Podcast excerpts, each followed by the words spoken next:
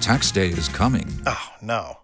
But if you sign up for Robinhood Gold's IRA with a 3% match, you can get up to $195 for the 2023 tax year. Oh, yeah. Sign up at Robinhood.com slash boost by tax day to get the biggest contribution match on the market. Subscription fees apply. Investing involves risk. 3% match requires gold for one year from first match. Must keep IRA for five years. Robinhood Financial LLC member SIPC.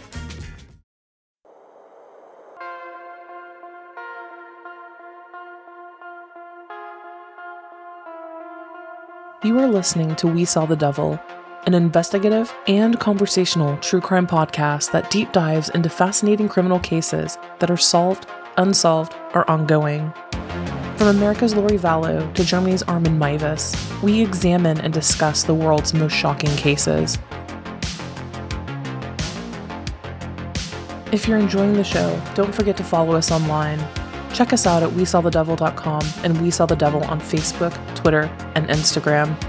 And don't forget, you can become part of the show by backing us on Patreon.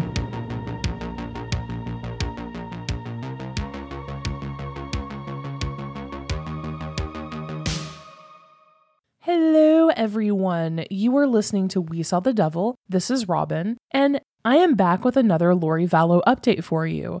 Joining me on this episode once again is Brittany, who many of you absolutely loved in the last episode. So she is actually going to be coming back frequently to cover the Lori Vallow case with me. Now, full disclosure, we actually recorded this episode on June 4th.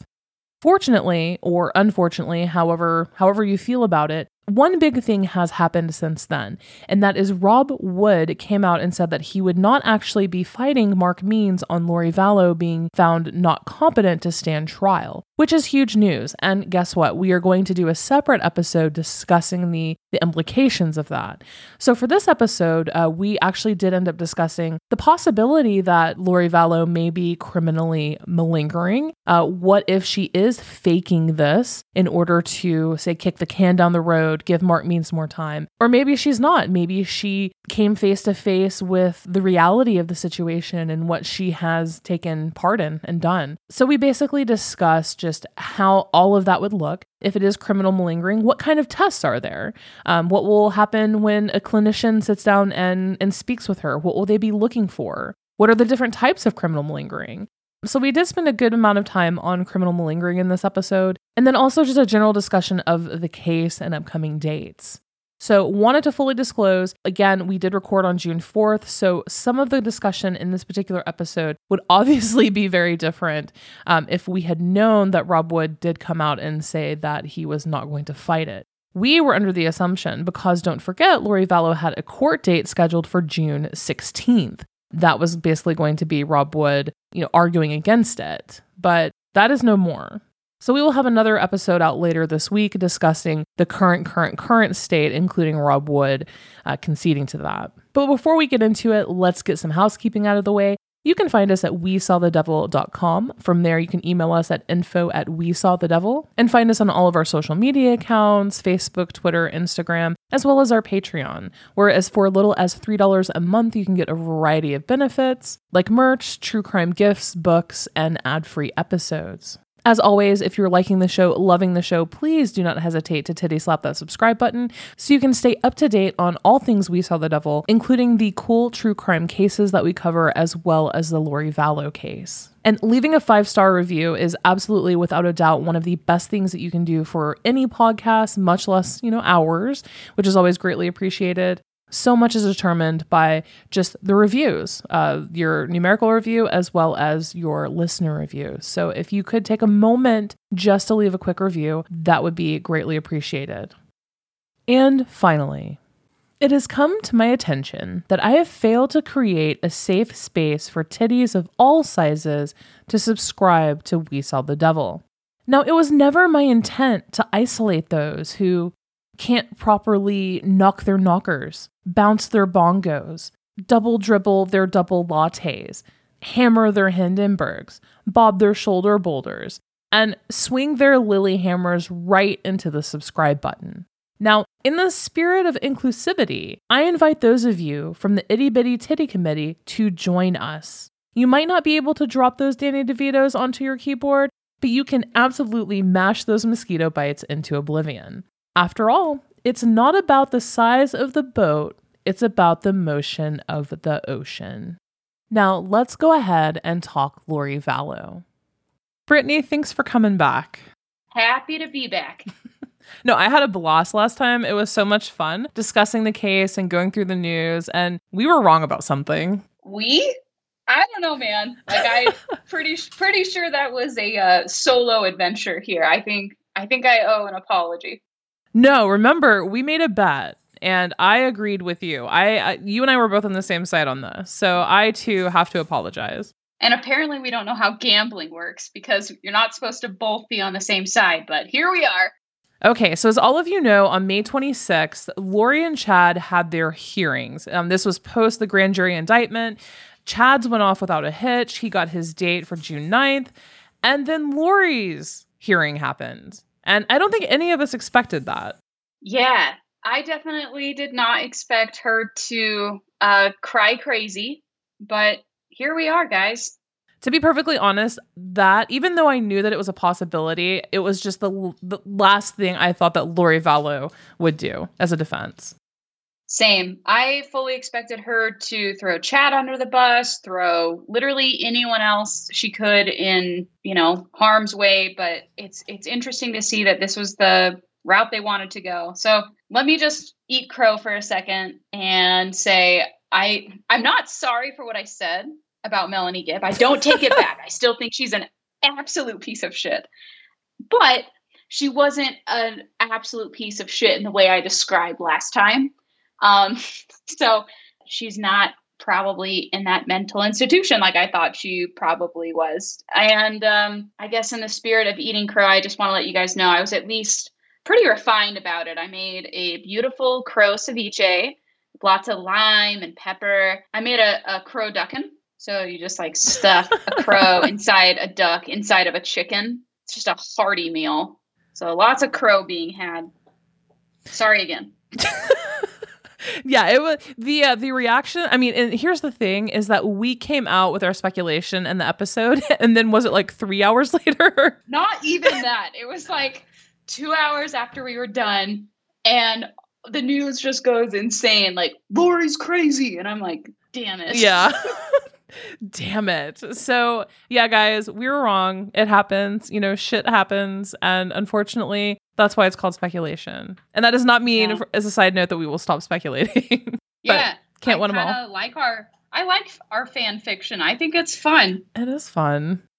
What's happened since our last update? Well, this is the really exciting slash interesting part is that Lori was declared unfit for trial. Her team basically came out and said she is not mentally fit to stand trial. Shocking, like completely, completely shocking, I have to say. A lot of people are wondering what that entails, like what the exam entailed. Um, what kind of symptoms uh, has Lori been exhibiting in order to get this particular declaration? Mm-hmm. What did mm-hmm. you think when you when you first saw that? Okay, so my first thought right away is are you kidding me? Like, come on. This is the most calculating, conniving, manipulative person I think I've ever heard of. I mean, just we've seen this mess that she's left mm-hmm. everywhere mm-hmm. she goes. She leaves this path of destruction, and she always seems to like weasel her way out of it, right? So, seeing this happen I was instantly furious. Mm-hmm. And I actually watched a show on HBO. I'd highly recommend it if you guys have HBO Max. If you don't, bum that shit off your friends. HBO does not care if you share logins. So there you go. but HBO Max has this show that's called Crazy Not Insane. And it's an incredible documentary style movie that really helps explain what does mentally fit mean? You know, does it mean they're like you know, pooping into their hand and throwing it at the judge. No, it's actually a little bit different. So all this is basically saying is Mark Means feels that Lori is incapable of helping him defend her properly. Or mm-hmm. she's entirely unaware of what the like her reality right now. She's incapable of understanding the gravity and the charges against her. She's disconnected. So it's not that she's insane the argument now is is she capable of understanding what is happening right now and is she capable of helping mark means properly defend her and that is the question like like we just said a moment ago you know you think of lori vallow and you think of someone who's who has been so cognizant and careful and manipulative and very self-aware i think right through everything oh, that we've known for decades. She's very self aware and she knows exactly what she's doing and exactly how and when to turn on the charm when the time is appropriate. So I just yeah. can't, like, it was just shocking. And what, furthermore, if you listen to one of the previous episodes that I did, uh, I went through uh, basically how Idaho works, how it does not have an insanity plea, how basically what will happen, right? Like, if she is in fact uh, declared unfit for trial after we'll we'll get there here in a moment. But if she is, and then she goes into date sponsored rehab more or less, and like then like you know she it's only delaying the inevitable, you know, especially in this case. And then my mind sparks to what what is their end game here? This is obviously something that's very purposeful. Is she trying to distance herself from Chad? Um, is she turning on Chad? Like I just I want to know what spurred this move. I think we first have to look at like what led up to this. What changed before this happened? They could have cried crazy back when we didn't actually know whether or not the kids were dead or not. Mm-hmm. They could have they could have cried crazy this entire time that she's been behind bars. And I mean, we're talking now that okay, bodies were found. Now we have murder charges in multiple states. Um well, close to it. And I feel like the immediate gratification that the defense is going to get out of this is okay, we just bought some time. We've got to figure this out. We just bought ourselves some time. Chad no longer has that same luxury. He's on he's on the clock now. Yeah. Mm-hmm. He's been he's been read his charges. We know when his next court date is. We know what's going to happen at that court date. Mm-hmm. He's he is on the clock. Lori has a little bit more wiggle room right now. I understand that Lori now has more wiggle room. And furthermore, can we talk about kind of like segueing off of that? Like, Mark Means has never tried a felony case to begin with. And he's correct. dipping his toes first time into a capital offense case. Like yeah. she's up against the death penalty. No wonder he would need like a little extra a little extra time to prepare for this, but I just guys, I just don't know. I mean, it's it's it's almost too crazy to believe that this is where we are in the case, right? Like, remember when um, Lori was extradited from Hawaii into Idaho? The kids hadn't been found yet. And then fast forward to June 4th, today of 2021, and here we are. They're up against the death penalty potentially. Their wagons are now like detaching from one another. Chad's literally on the clock, as you just said, and now Lori has wiggle room and is trying the mentally unfit for trial. Like, I just never in a million years saw this happening. And don't forget, because it's been a while since we saw Mark Means in front of a judge, judges basically mop the floor with him every single time he's in a courtroom. Do you guys remember when the judge literally pulled out her pocket? Uh, let me just educate you really quick on the law. Since you're a lawyer, let me just help you out here. It's I think it's been so long since we've seen Mark Means B mark means that we forget just how entirely incapable he is. Mm-hmm. And that's not even mentioning uh, his his behavior and the way he carries himself on social media either. I mean, that's just a oh whole gosh. new level of unprofessionalism that like I have never witnessed before. Seriously. Robin, obviously you've been researching true crime for a long time has there like is there any precedent or cases or anything like that that you've looked at in the past that can maybe give us some insight as to what if Lori's totally bullshitting us? Like what happens then? Yeah, so one of the prime cases, like prime examples of this, uh, is actually the Hillside Strangler Ken Bianchi. And the term that we are looking at and would potentially be discussing is called criminal malingering. Okay, so not crying crazy. Got it. Right. Criminal malingering. Mm-hmm. So Ken Bianchi with his cousin Angelo Buono, like Italian as fuck, right? They raped, tortured, and killed 10 women. Uh, Bianchi killed two of his own. And then they would then pose the bodies in horrific displays. So between 1977 and 1978, Los Angeles was completely in a panic. I think a lot of us have seen the uh, Richard Ramirez documentary that Netflix put out recently. Uh, a lot of us got into the East Area Rapist slash original Night Stalker case and how Sacramento, Los Angeles, uh, San Diego, even how everyone was just so on edge during this time. The Hillside Strangler was that on steroids because not only did these were these women raped, tortured, and murdered, they were also found in very, very, very public places, posed in grotesque ways by the public, like by just random people walking their dogs, you know? Oh, sad. Yeah. Ken Bianchi, after he was finally arrested, uh, he started pulling the fast one immediately. He actually pretended to have multiple personalities, which, by the way, that condition is now known as DID or dissociative identity disorder. He actually managed through his bullshit to convince two clinical experts that his condition was genuine. Like he actually faked having multiple personalities. But the police, who, yeah, he actually convinced two clinical experts of this. But the police who had been investigating him and knew him, say, pre arrest, were like, no, no, no, no, no, no, no, no, he's completely normal. And this is all an act. So, one of the psychologists that they brought in to see Bianchi uh, was a man by the name of Martin T. Orne. And he actually decided to utilize hypnosis uh, to try to expose him because he I'm sure he went in without a bias, but you know, it was pretty obvious and a lot of people were claiming that he was in fact faking it. So he decided to utilize hypnosis in order to try to uh, to discern that. Basically, okay. Martin T. Orne put him under into hypnosis and he would give him commands.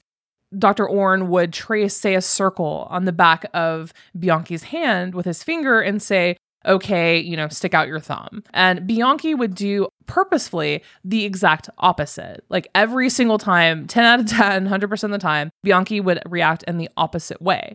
So basically, they use that as proof that he was criminally malingering, that he was faking this entire condition in order to get some sort of benefit. So was he actually like hypnotized then? Because I thought if you're hypnotized, you kind of are in the control of the hypnotizer. Yeah, he was not hypnotized. Um, he was completely aware of his surroundings, and then he was also um, doing the exact opposite. Okay. I see. So yeah. if he actually had multiple personalities, what would have been the expected, you know, response with tracing shapes on the back of the hand? More so as far as with hypnosis if you were actually hypnotized and, and and you you would follow all commands period so as far as like the tracing of the hands and that exercise that basically exposed him that he was basically doing it the opposite on purpose like he had an idea of what um, multiple personality disorder had in his head and he was trying to replicate those symptoms uh, also, people, yeah, and also people with uh, multiple personalities. I mean, what do they have? They have, you know, multiple personalities. They have alters. So Bianchi didn't have any magically he said that he basically heard things, had hallucinations, visualizations, things like that. And Dr. Orne said, Well, you realize that people with multiple personalities have alters, right? And literally within like 30 seconds, Bianchi mag- magically manifested a new one. Oh my God. That's ridiculous. so, like, how more obvious can you be? Okay. And then honestly, like in that moment, it would also immediately prove that if he's that calculating, obviously he's aware of the ramifications of him not keeping up the charade. Like right. it's that future planning again. And so with Lori, are we stretching too far here? Like, is she seeing the writing on the wall and she's doing this as well? You know, she sees what's ahead.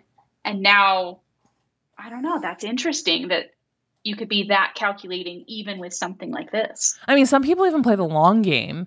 A handful of states don't have the insanity defense. Idaho being one of them. So Lori is only prolonging the inevitable here. I mean, period, full stop. This Lori Vallow will be declared competent one day. So I don't understand really why she's doing this other than to buy time. I also don't think Lori Vallow has it in her to play the long game. Keep in mind too, like we're not we're not trying to prove that Lori's uh, you know, her serotonin levels are perfectly balanced and her chakras are all all aligned. Like we're talking about is she capable of understanding the charges against her? Mm-hmm. And is she capable in not effing up what Mark Means is trying to do to keep her from getting the death penalty, basically. Right. So we're not looking for a perfectly stable, normal individual. In fact, even the idea of someone being uh, declared insane at the time of their of the crimes they committed, it doesn't mean that they're incapable of standing trial. Like Right. you can be crazy, you don't have to. You can you can 100% be crazy. You don't have to be insane. Right. Mm-hmm. Let's say that she is actually uh, criminally malingering. Let's say that she is faking this. Okay, so criminal malingering is basically where you fake certain mental health symptoms in order to gain or avoid something. Uh, it's not a disorder, it's a V code or condition. It's not something that someone can actually be diagnosed with. It's literally where someone fakes mental health symptoms for external gain. It is solely deliberate. So, obviously, correct me if I'm wrong, Brittany, but I think we can kind of imagine scenarios of what Lori would have to gain here. Yeah. So if I can translate this, then basically it's like she's gonna do her thing, and then Idaho's just gonna be like, "Okay, cool story, bro. Let's still see you in court." Correct. Okay. Now, there are three different types of malingering. Um, the first one is pure malingering, and that's where someone acts like they have a disorder that they don't have. So if Lori comes out and says, I'm borderline personality disorder, I'm, um, you know, have major depressive issues, I have, you know, X, Y, or Z, schizophrenic even. Uh, Schizophrenia is the number one.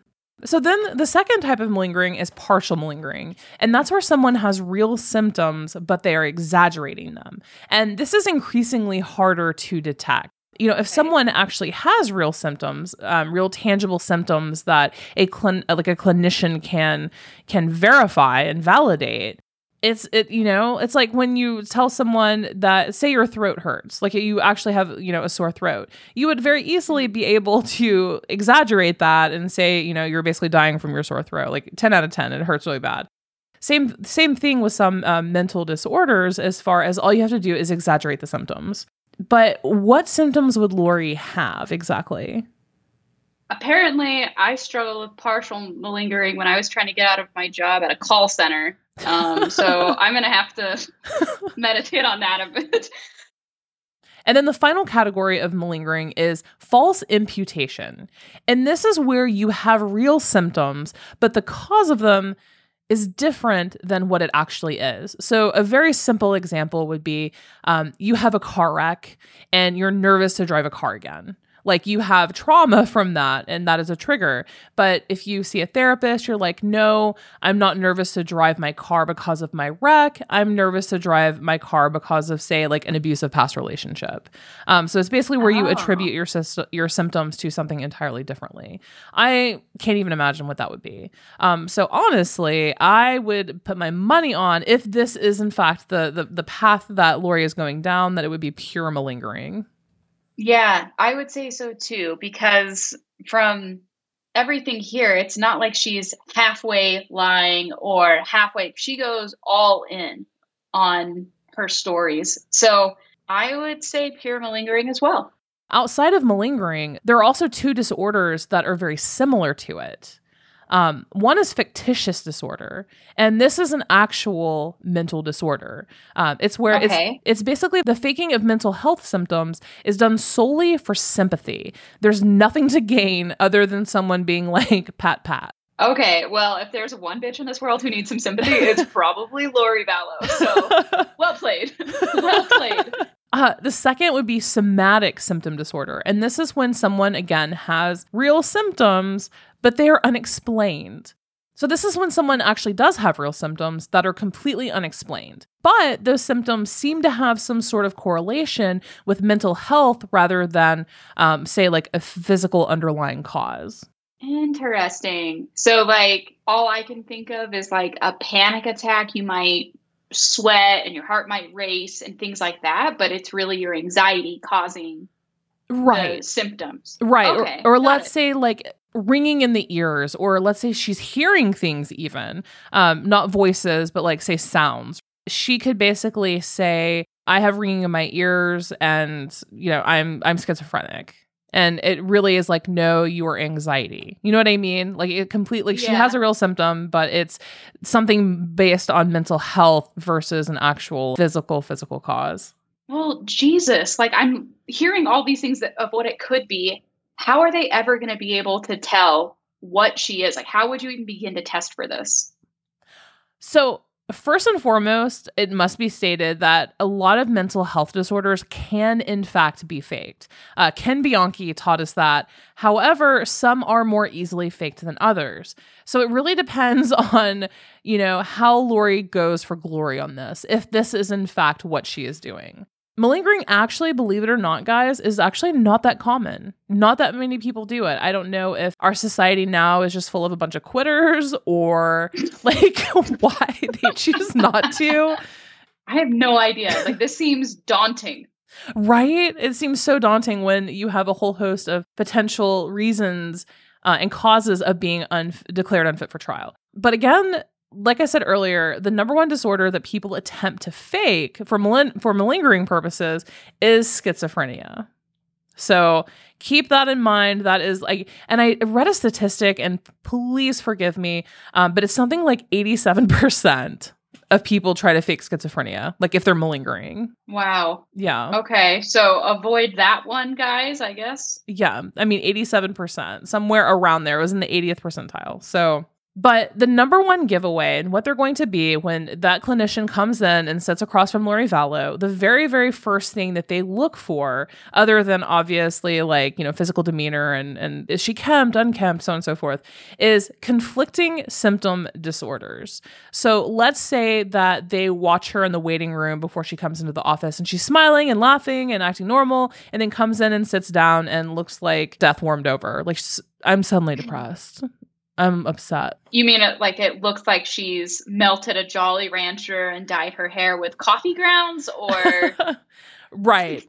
Or we can just say okay. she looks like her mother. I mean, let's simplify. Oh. let's just simplify oh. it.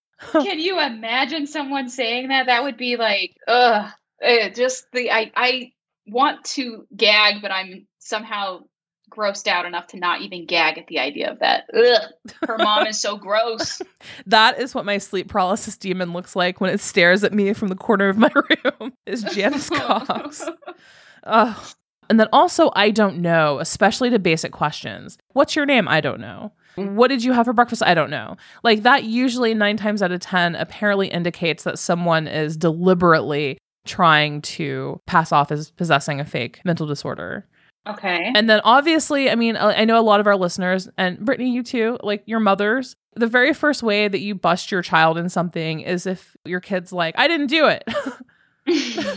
so or you're you're you're you know, I did not. Why do you think I did? And that's they accuse the clinician of basically inferring that they are faking uh, their disorder or symptoms or symptoms. Yeah, I wouldn't lie to you. Yeah, I we've we've heard it.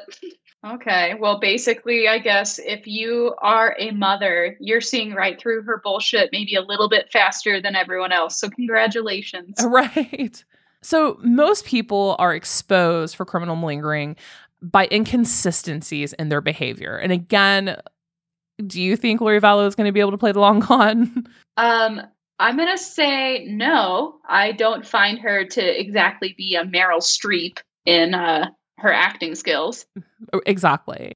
The two types of inconsistencies that they'll be looking for um, is reported symptoms of external and internal functions. So an example of this would be, and this is a, you know, shout out to you, Barry Cox. I know you're terrified of like the government and the FBI.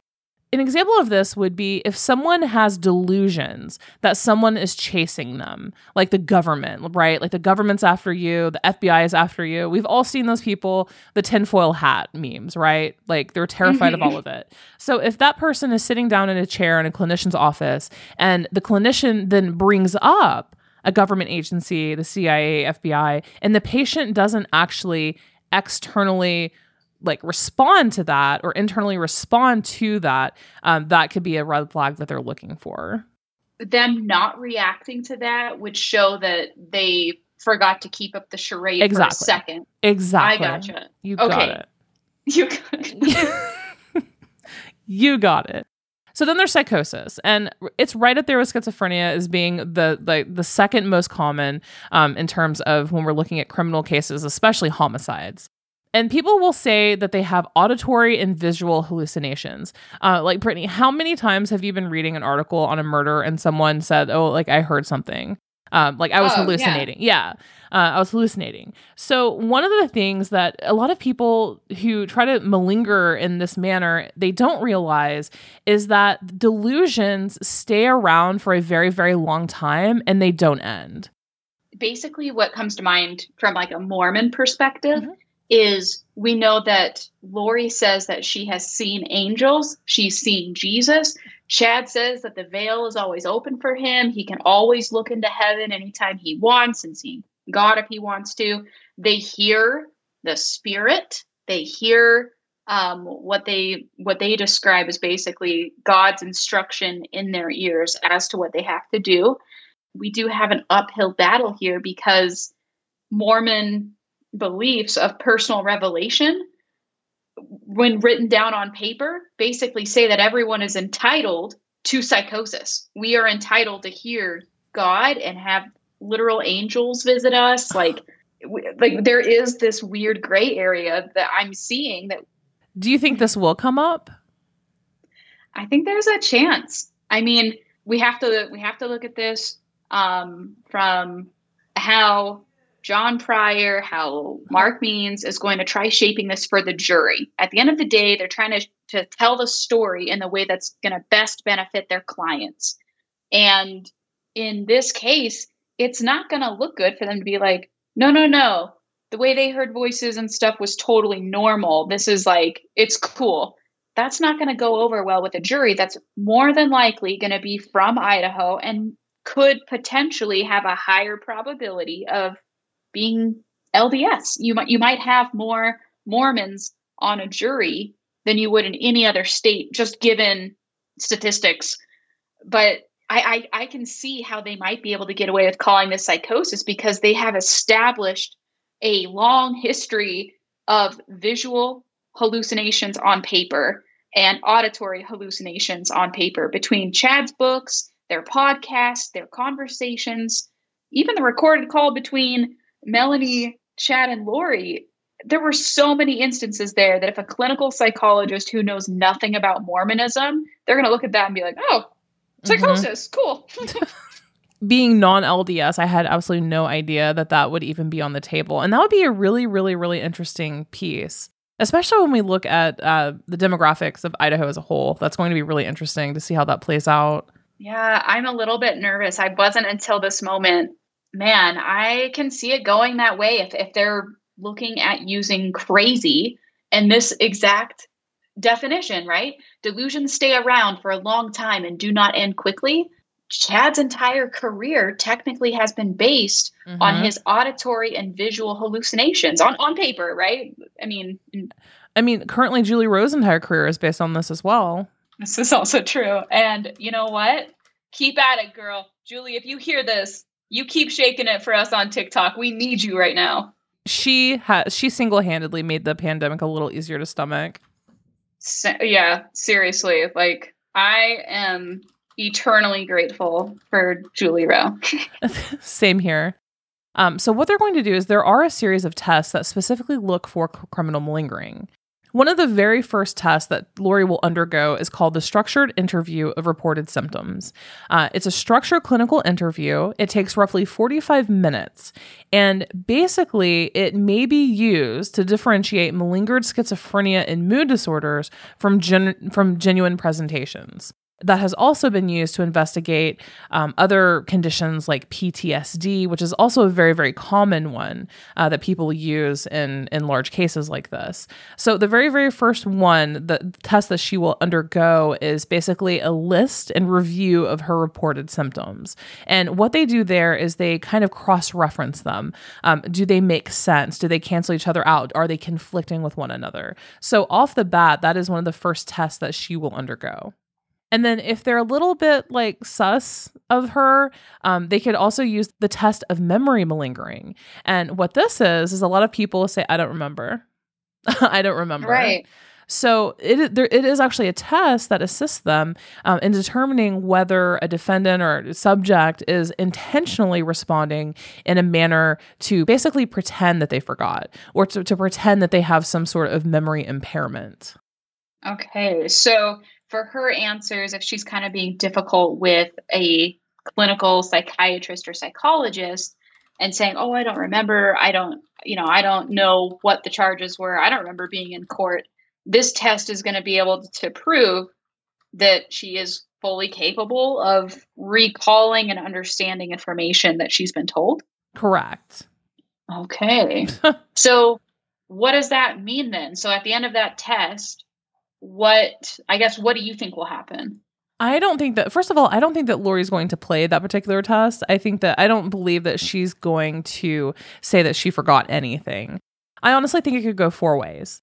We've discussed in great detail, I believe, on this show, uh, the belief systems of off the grid and weird LDS sects, as well as traditional mainstream Mormonism there's a reason why preparing a people has big events with Jason Mouse, Julie Rowes, Chad Daybells. Um, who are some other ones, Brittany, that are in that same vein?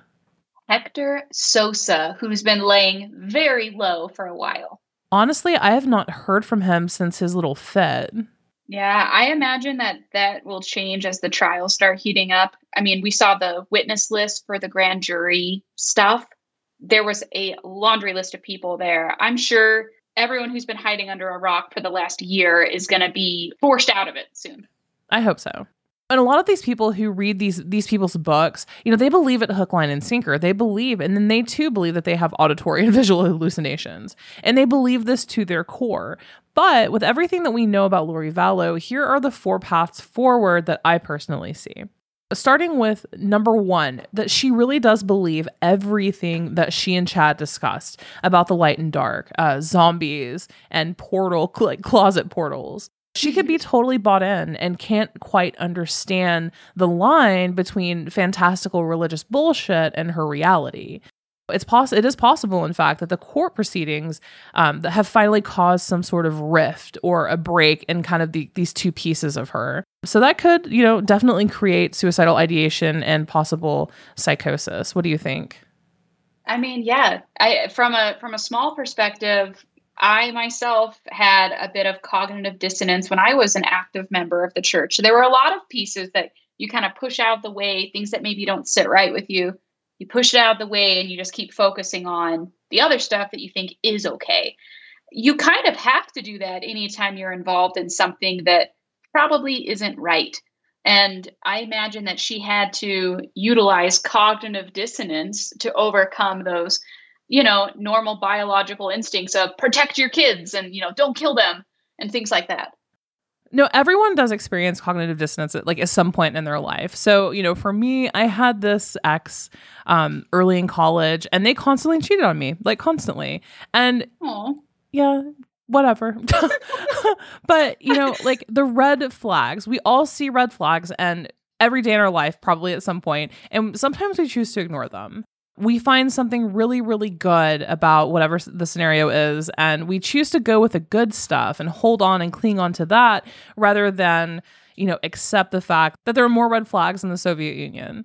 Like, it's, it happens. It happens. I think it's a totally normal experience. And um, with Lori, though, what she had to have experienced, if this is actually what's happening with her, I, as as a mom myself, you know like i i think it would have to take so much for her to buy into those beliefs that chad wrote in his books that they hear at these conventions and these speaking events. She would have to disregard every instinct in her body to protect and defend her children to take care of her family she'd have to ignore all of that and hold on to this belief system and it's so sad that this is not the only time that that happens. Like mm-hmm. so many times people hold on to these good things what they think are really good things and they don't realize that it doesn't even come close to outweighing the bad. And if that's what's happened to Lori and she's now realizing the gravity of her choices, I mean, I would probably I would probably feel pretty insane myself No, absolutely. And it makes me think um, I know that we're going to be talking and discussing uh, Colby's uh, recent interview with Justin Lum. But if you recall, right after Lori was extradited to Idaho, he would go visit her in jail. And the same thing, she was telling him, you know, everything's going to be fine. We're going to figure this out. The kids are okay. I can't tell you where they are or what happened to them, but we're going to get to the bottom of this. And I mean, that yeah. was over a year ago. So that was right about the time the world was supposed to end, according to Chad and Lori. Yeah, about a year ago, almost exactly. Well, well, don't forget that that deadline ended up being pushed out and pushed out and pushed out. but that's just how it goes, right? That that in and of itself is cognitive dissonance. Mm-hmm. It is. Yeah, so I mean, you you you brought up a really good point. Like, what if she did wake up and she's just now realizing the gravity of her actions? Like, I cannot even imagine. I can't. I can't even begin to fathom what that would feel like you said that you can see this going one of four ways. The first way you said Lori actually buys into everything. The second way is Lori did buy into everything and suddenly realized it was all bullshit. What are the other two paths you see here? Third would be crim- criminal malingering, which we've already covered uh, today. Um, basically, she's hoping for some sort of change in outcome, which you know, even just kicking the can down the road, just even time would be still be considered criminal malingering. And then the final way that I see this going is that maybe Mark Means does, in fact, want her case separated from Chad's. You know, if they really draw this out and essentially Lori potentially malingers it and can kick the can down the road, then that would actually push Chad's case to go ahead. Like he would be forced to go ahead solo. So she could be buying time to make sure that she's not connected to the man uh, whose home and backyard the children were found in.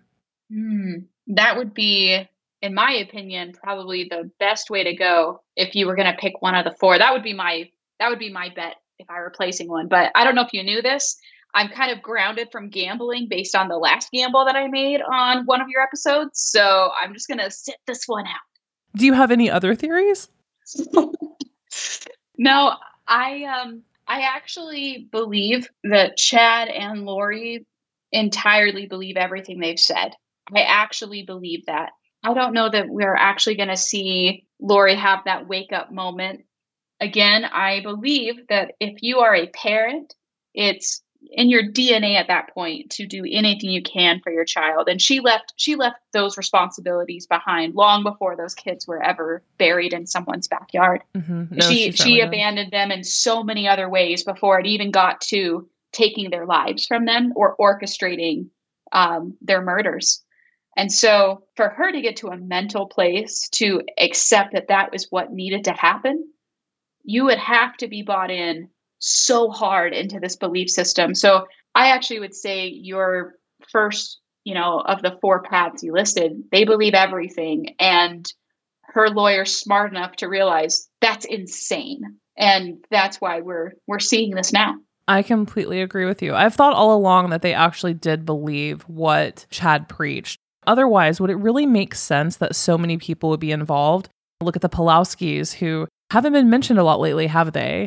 Awfully suspicious that Ian just magically, you know, found and married Melanie after what two weeks or thereabout somewhere. Like Zulema, um, Melanie Gibb, you have all of these people, Jason Mow, uh, all of these people who are involved. So I think it only makes sense, in my opinion. I agree wholeheartedly with you that they do, in fact, believe what they were teaching, what Chad was teaching. Lori wasn't the only one to walk out on her children. Don't forget mm-hmm. Melanie P, or at the time Boudreaux, she straight up left her kids. Like just moved up to Idaho, no kids with her, just left. Right? And did Leaves Melanie them. Gibb do the same? Melanie Gibb uh, left her husband, left her kids, and and you know, in her defense, maybe kids are a little bit older. I believe she has a couple that are um, over the age of eighteen now. But, you know, thinking back at the time, she still had a son with autism. I mean, eh, for anyone, I, I, my, my kiddo doesn't have autism, but I've been around kids that do struggle with that. And you can't just up and change things. Like patterns and procedures are so important and keeping things consistent. She knew better. And her belief system that she had at that time was still more important than her fulfilling her duty as a parent, as a provider, as a caretaker that's supposed to be that person that understands more than anyone else in this world the need of her child. And it was not enough. It, like Chad was was above everything else. The belief system was above everything else. It's more likely in my mind that they believed this because we've seen other examples of people abandoning their families at the same time. Okay, so obviously, after the charges were finally read and we got the validation we've been waiting for for so long that murder charges were presented for Lori and Chad, Justin Lum decided to bring Kay and Larry on for an interview and just kind of get their take and like what happened and how they were feeling.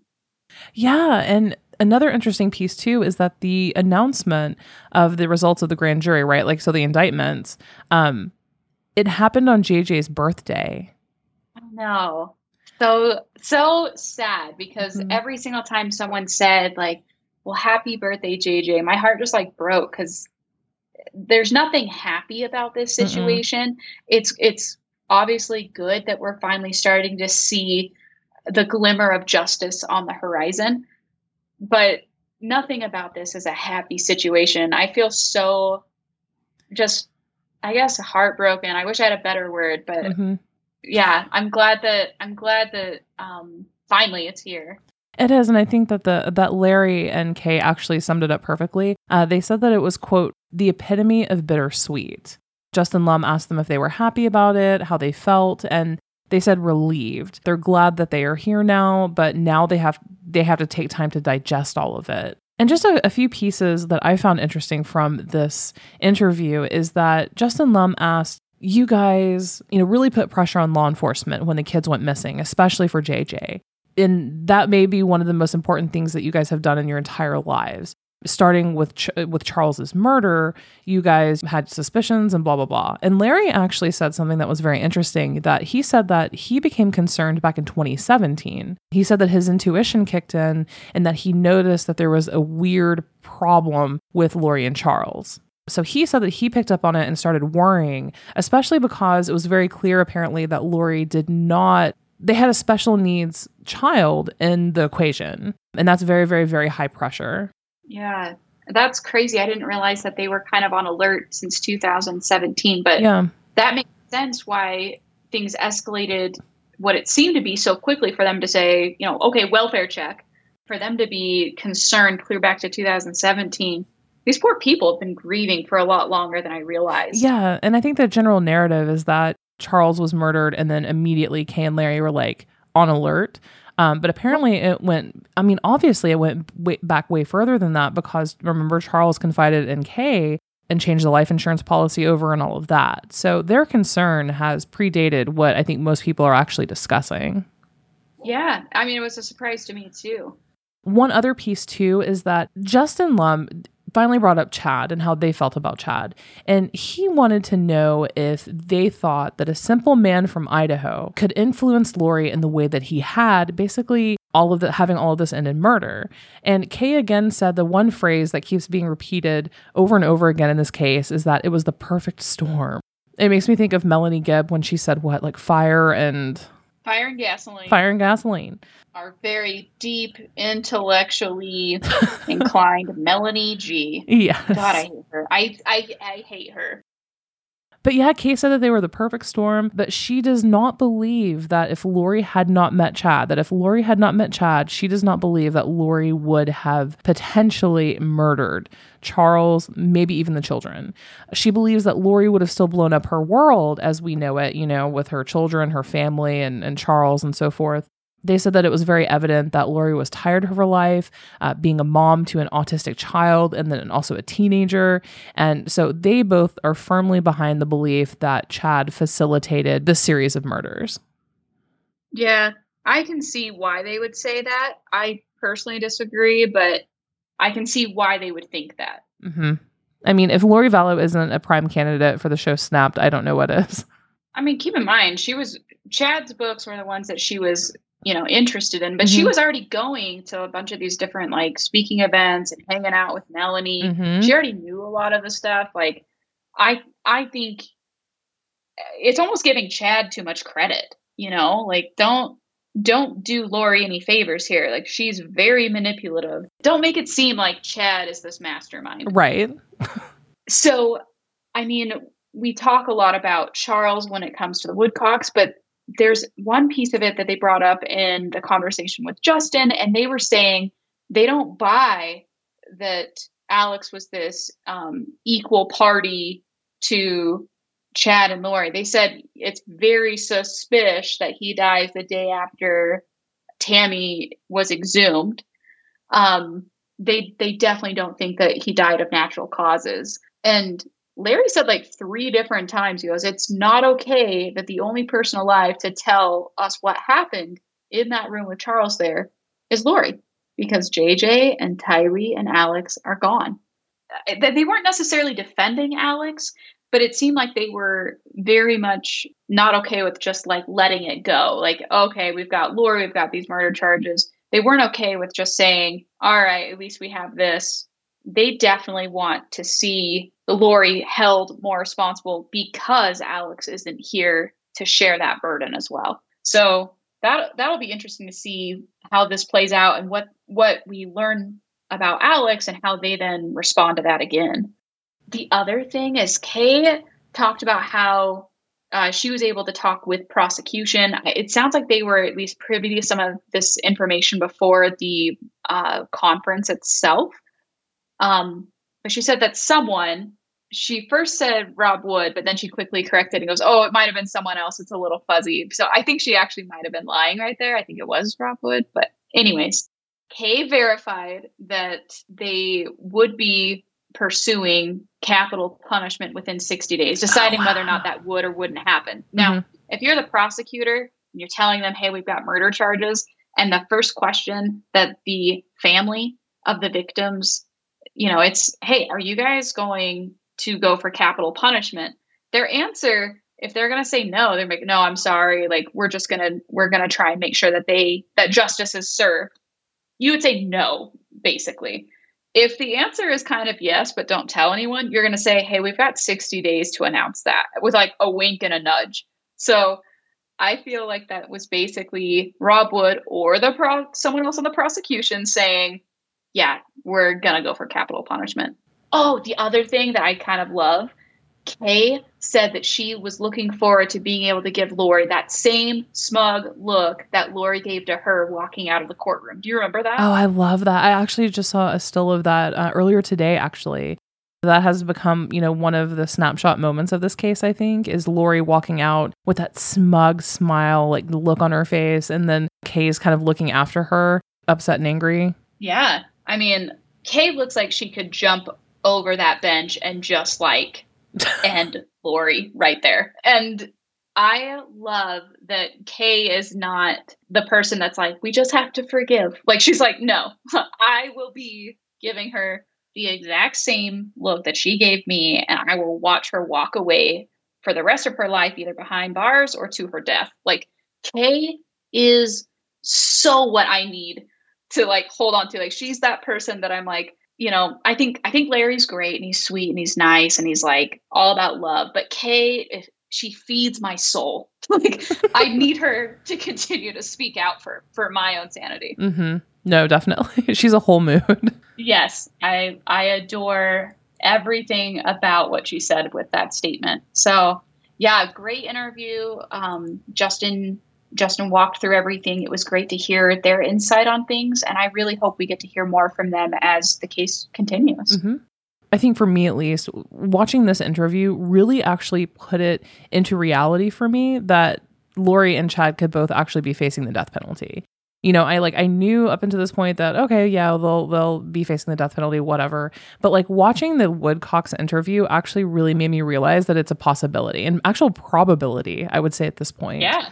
Um, oh yeah. How are you feeling about that? Like, are you okay with the death well, penalty outcome in well, this? Well, okay, yeah, absolutely. Um, I'm in Idaho, and I don't know if you guys knew this, but we don't have an NFL team here. So really, all we have is to look forward to death penalty cases. So we're on board. We're here. we're here for it. I'm completely the opposite. I have historically almost vehemently been anti death penalty. And, you know, a lot of people know how the death penalty process works. It's it's incredibly unlikely that if Lori and Chad were in fact sentenced to death, that they would even be executed anytime, even in the next decade. Is that how it is in Idaho? Or like what is the average like length of, of sentence? You know, California, they can wait 30 years previously. You know, I'm not sure how long that they wait. I know we actually have eight people that are on death row right now. So mm-hmm. it's a pretty low number, all things considered. But I just want to like reiterate part of part of why death row makes sense for something like this is death row is there to show people like we are not okay with that in the state. Like you can you might be able to pull this in other places, but Idaho, no. Like we are going to make sure that we set an example out of these two. Um and I think it's the right thing to do. I think anytime you have someone that's already wasted taxpayer money, we've already had to waste money flying her ass from Hawaii to here. Like at this point, we're we're all in. We've bought in. Like I'm so on board for capital punishment. Damn, get a room with it. Um No, I'm and that's really interesting. I'm actually on the opposite end of the spectrum. Not just because I don't believe in the death penalty, uh, but also if you know how the death penalty process works, like let's say that both she and Chad are sentenced to death.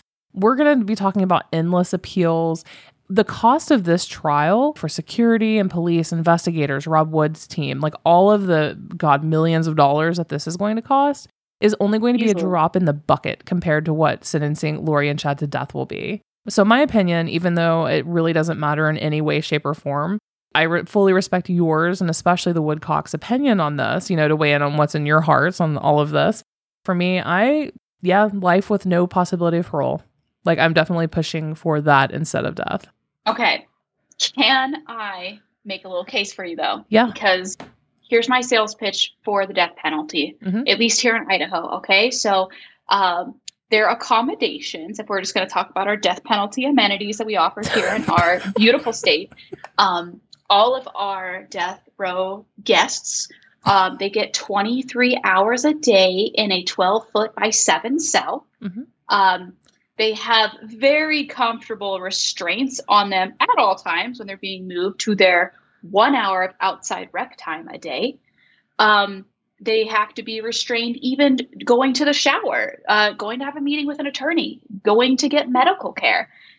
It's not just the fact that we get to celebrate the idea that these two monsters uh, got what they deserved. It's not just that we know what their future is going to be, it's that we have a sure like plan in place for them to have just misery until mm-hmm. they die like there's mm-hmm. there is a satisfaction in knowing that that that punishment alone that they have to wake up every day in misery they have to think about why they're there every single day and their ending is sure we know what's going to happen they know what's going to happen and they have to live with that every single moment i don't know maybe i'm a terrible person but i find like like peace in that. Is that wrong? I find peace knowing that that is their future. But like, who's the worst person here? Because for me, I think about it in the death penalty that sometime probably in the next 20 years, they'll be put to death. If yes. we're talking about life without the possibility of parole, she has Lori's what, like almost 50 now? Yeah. Hovering around yes. 50.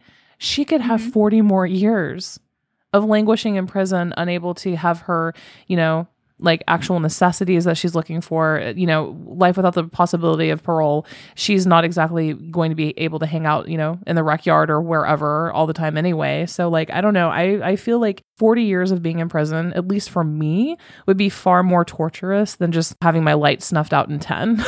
okay, I can see that. I think I'm just looking at it more as it seems more restrictive on death row. Mm-hmm. Um, it seems more isolated. Um, I can't think of a better a better treatment than to take literally everything from someone that took so much from two innocent people. Okay, three if you if you count Tammy too. I mean, there is such a ripple effect that these two have left behind. Either way, justice will be served. Either way, like we already know that the charges are stacked up against them. No one's walking away from this something they, they will be in prison that there will be something there it's just a matter of how severe is this going to be how serious is prosecution going to take this? Let's not forget, Rob Wood imported an absolute seasoned pro with death penalty cases. Mm-hmm, mm-hmm. So I don't think that was a coincidence. I think the fact that we saw them bring on another attorney, we are now hearing the Woodcocks say that there was kind of this wink, wink, nudge, nudge moment that they've got 60 days to make an announcement. I think we're going to see a little bit more of a push for death row than anything else. Interesting. It'll be interesting to see which way it goes for sure. To be perfectly honest with you, I'm not like completely invested in either one as long as they're in prison and there's some sort of accountability and outcome here, I'm good. Well, as long as you're happy, Robin, that's really all that matters here. That's so true. Such a dick comment. Take that back. I'm leaving it. I'm leaving it. No. Uh, Dang it. So moving on to other news, we actually just missed this news again by a couple hours. Like that was a very busy day and we missed a lot of the news by like 30 minutes. It could have saved us uh, a lot of are, grief. we are apparently not very good with our timing. Uh-uh, very bad. So the Charles Vallow news, which is huge, not so much in how things are actually going to end up playing out in Idaho, but you know, still, I think for just for the sake of it happening, um, is huge news. So the Chandler um, Chandler, Arizona Police Department submitted charges against Lori Vallow to the Maricopa County Attorney's Office. The charge is for conspiracy to commit first degree murder. If you remember, God, months ago, the Chandler Police Department said that they were eyeing and likely closing in on conspiracy mm-hmm. to commit murder charges. And there's no timeline on how long it will take for them to come to a conclusion on whether to proceed with that. So we just have to keep our eye on that one, I guess. While Justin Lum quickly interviewed the Woodcocks, he also was able to talk with Colby Ryan not too long after the charges were read, right? That is true. So, what do you think about that interview? Lum has a very interesting interview style. It's completely different from Nate Eaton, who we previously have been seeing, you know, doing all of these large scale, uh, higher profile interviews. It's really sad watching Colby. His anger is palpable. Justin Lum asked him how he feels, and he just said it got worse. Like it literally got worse after the charges um, for first degree murder were announced. And then what I said earlier uh, that Colby said that since the very beginning in Idaho, like the baby steps in this case, that basically every conversation he's had with Lori since she's been in Idaho has been pointless.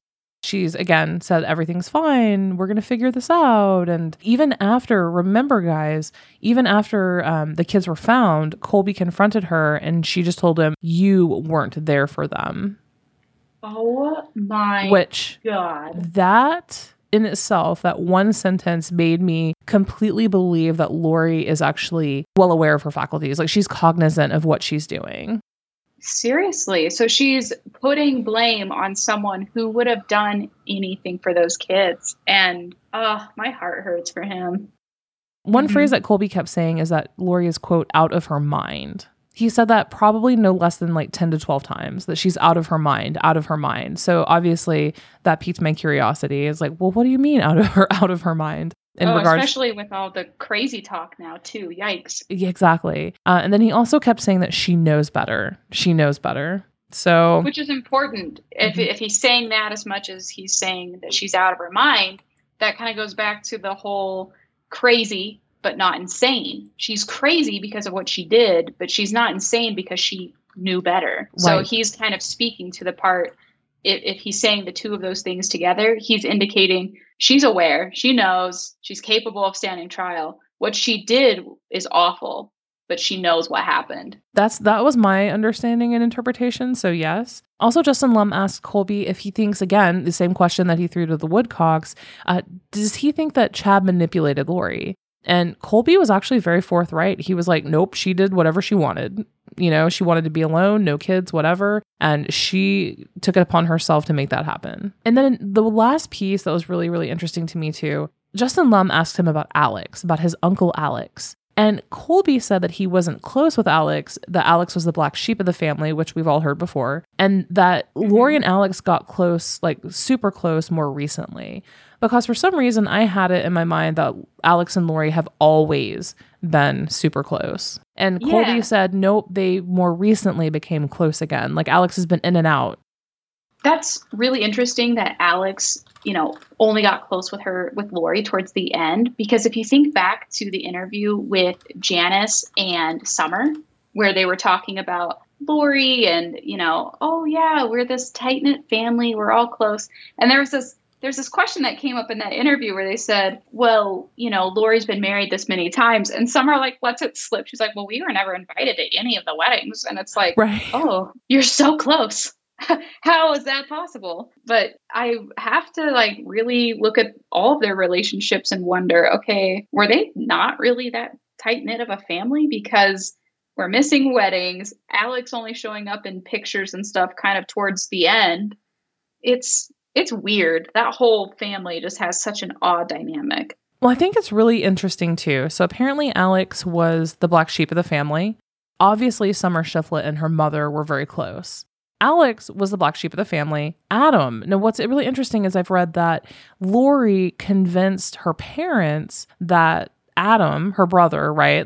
Um, apparently, Mm-hmm. he was kind of ostracized away from the family because Lori convinced her fam, the rest of her family, that Adam was a bad person. Like, have and you read? Alex was the one that Charles felt comfortable confiding in too, when, Ex- with everything going on as well. Exactly. Remember, um, and then Adam and his son Zach, which we'll talk, you'll talk more about here in a moment. I think, um, actually left town after that because they feared for their safety. So wild.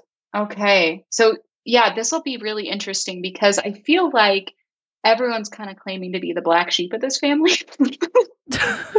so, but was yeah. this family as close as they claim they were? Because it seems to me like they're fragmented.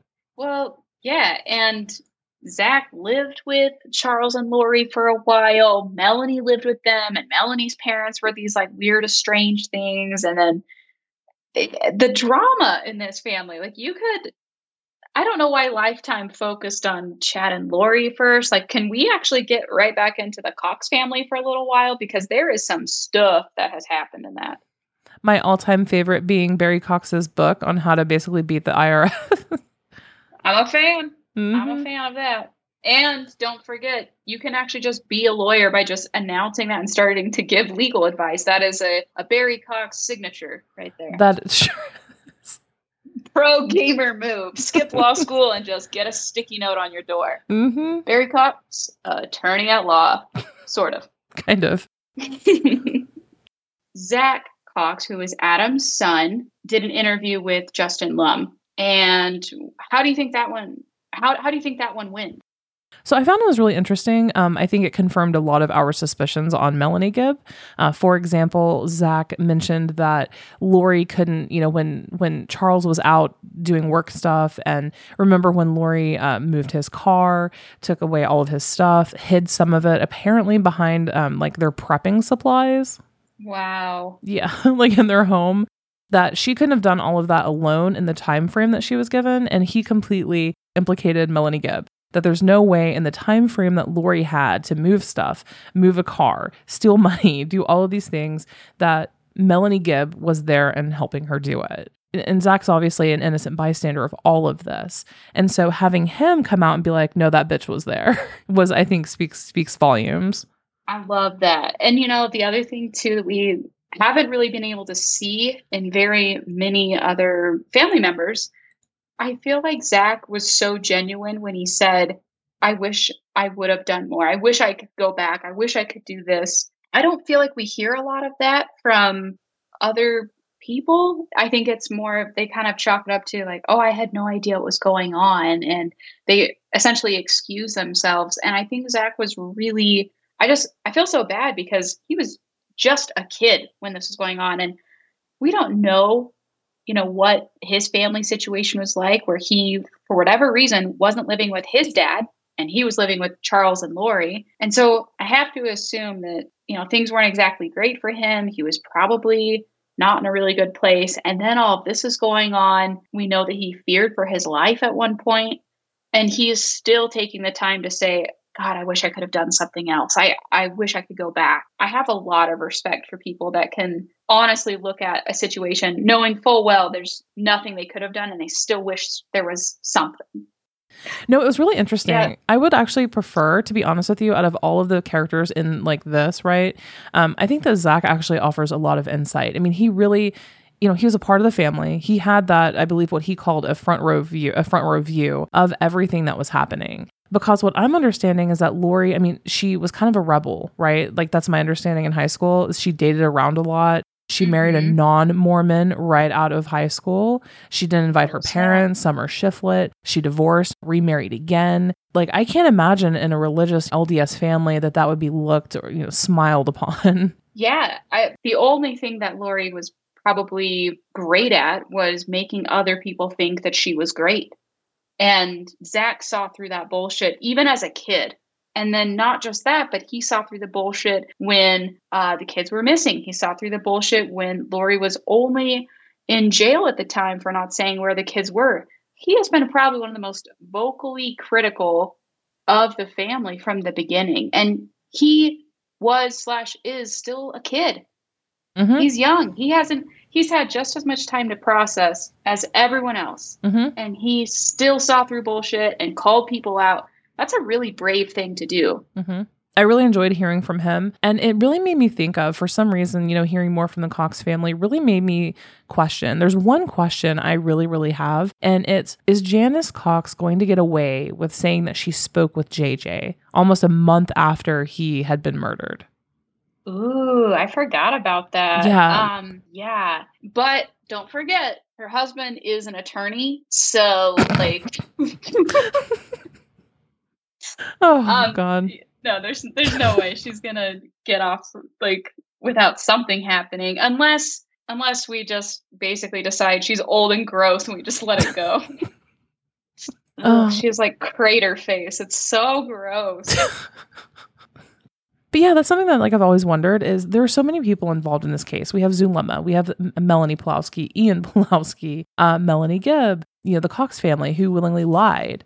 So like, are other people going to potentially see any sort of charges like misleading law enforcement, um, obstruction, aiding and abetting, like anything like that? I personally don't think so. I think that we're just going to see Chad and Lori go down and that be it, with the exception of maybe Melanie Gibb. I hope so. yeah. I hope Melanie goes down. I also really hope that the Pawlowskis are somehow brought up into this as well. I think it's absolutely unacceptable for us to just disregard the attempted shooting on Brandon, Melanie Pawlowski sneaking around trying to steal her kids back, um, her coming to Lori's defense constantly. She Melanie Pawlowski even went to Hawaii with Lori when the kids were straight up missing, and she was like, "Oh yeah, like we just normally don't talk about the kids, so I didn't think to ask." What? I sincerely hope that we see more. I will lose sleep over it if if we only see things happen to to Chad and Lori. I will straight up lose sleep over it.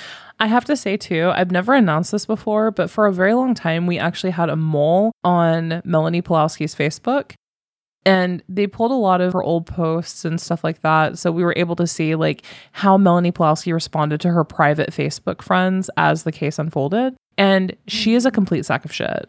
Yeah, and all of her stuff too, where she was like, "Oh my gosh, I'm gonna miss JJ so much," and it's like, "Are you kidding me?" hmm Uh, like, no. I sincerely hope we see way more happen to some of these other players in the game because it's not fair to just say we're happy with Chad Lori behind bars when they couldn't have done what they did without the help of so many other people. That's a true story. Okay, so Brittany, do you want to talk about the upcoming court dates and what we should expect over the next couple weeks? Because there's quite a bit of activity coming. Oh, yeah, absolutely. Okay, so June 9th is the very next time we're going to have anything court related for either of the Daybells. We know it's morning. I don't believe a time has been set yet, but June 9th, that is for Chad Daybell's arraignment. So the last thing we had was his just initial appearance where charges are read. The arraignment's kind of a little bit more of a big deal. This is where Chad is going to be entering in his plea guilty, not guilty. I don't know if we'll get any other random surprises with mental health, but if we just have they're going to be entering in as uh, not guilty, then we probably will see prosecution start their 60 day clock on whether or not they'll be going with the death penalty. I'm like almost, I'm super actually really excited for this. It's going to be really interesting to see how that plays out. And do you know for sure if it's televised or not? Like, will there be a Zoom meeting? There should be, right? Yeah, I think this next one, there is going to be a Zoom thing for it. Um, as far as things opening up in Idaho, I mean, we never really went under lockdown. So I just kind of don't think we're going to see too many more appearances where it's just over Zoom. I imagine very soon we're going to start seeing in court appearances. Yeah, I think we're probably going to hear an official whether he's pleading guilty or not guilty. Do you have an like instinct on which way he's going to go? I think I think right off the bat, if he says not guilty, that basically cements my I don't know, bet that we're going to see capital punishment on the table. If mm-hmm. he goes not guilty, I think we're going to see the prosecution come in aggressively at that. Mm-hmm, mm-hmm. If he pleads guilty, I would say that a deal would have had to be struck to make that worth the risk. Mm-hmm, mm-hmm. If he pleads guilty, I would say we could also assume that we would expect capital punishment on Lori because we could assume that Chad took a deal so he wouldn't get the death penalty. Mm-hmm. I completely and wholeheartedly agree on all counts. and because it's us, watch the exact opposite happen. yeah, I was just to say, yeah, we really should stop betting. June and also to note, June 9th is the day that the kids were found in his backyard. Yeah. So far we've had, you know, the last kind of milestone, JJ's birthday, we have murder charges, and then the exact year again. Sometimes I just wonder does that like is there someone who's just like super petty that's in charge of scheduling these things? Or like what why have they done that twice? Yeah it's a little like creepy. Out of all the days in yeah. the year and these are the days that they decide to to plan things and schedule them. It's weird. I i really hope we don't have it happen again or else i think the world will end the next time chad predicts it I often find myself looking back to the Casey Anthony case and how she passed every single psych evaluation with flying colors. Mm-hmm. And it was just this insane thing where you have someone who's, you know, capable of communicating. They don't look or seem crazy. And technically on paper, they're not, but they did this terrible, awful thing.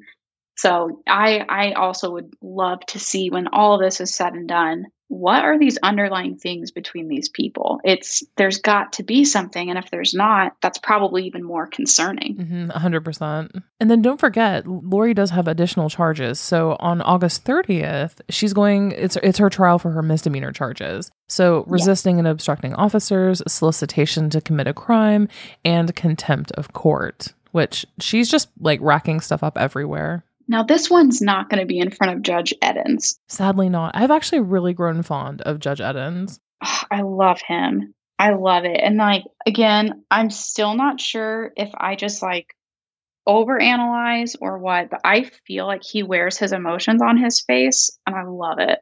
And for Madison County charges, that's not Judge Edens, that's Judge Boyce. It's kind of hard sometimes to keep up which judge is like, you know, overseeing which charges.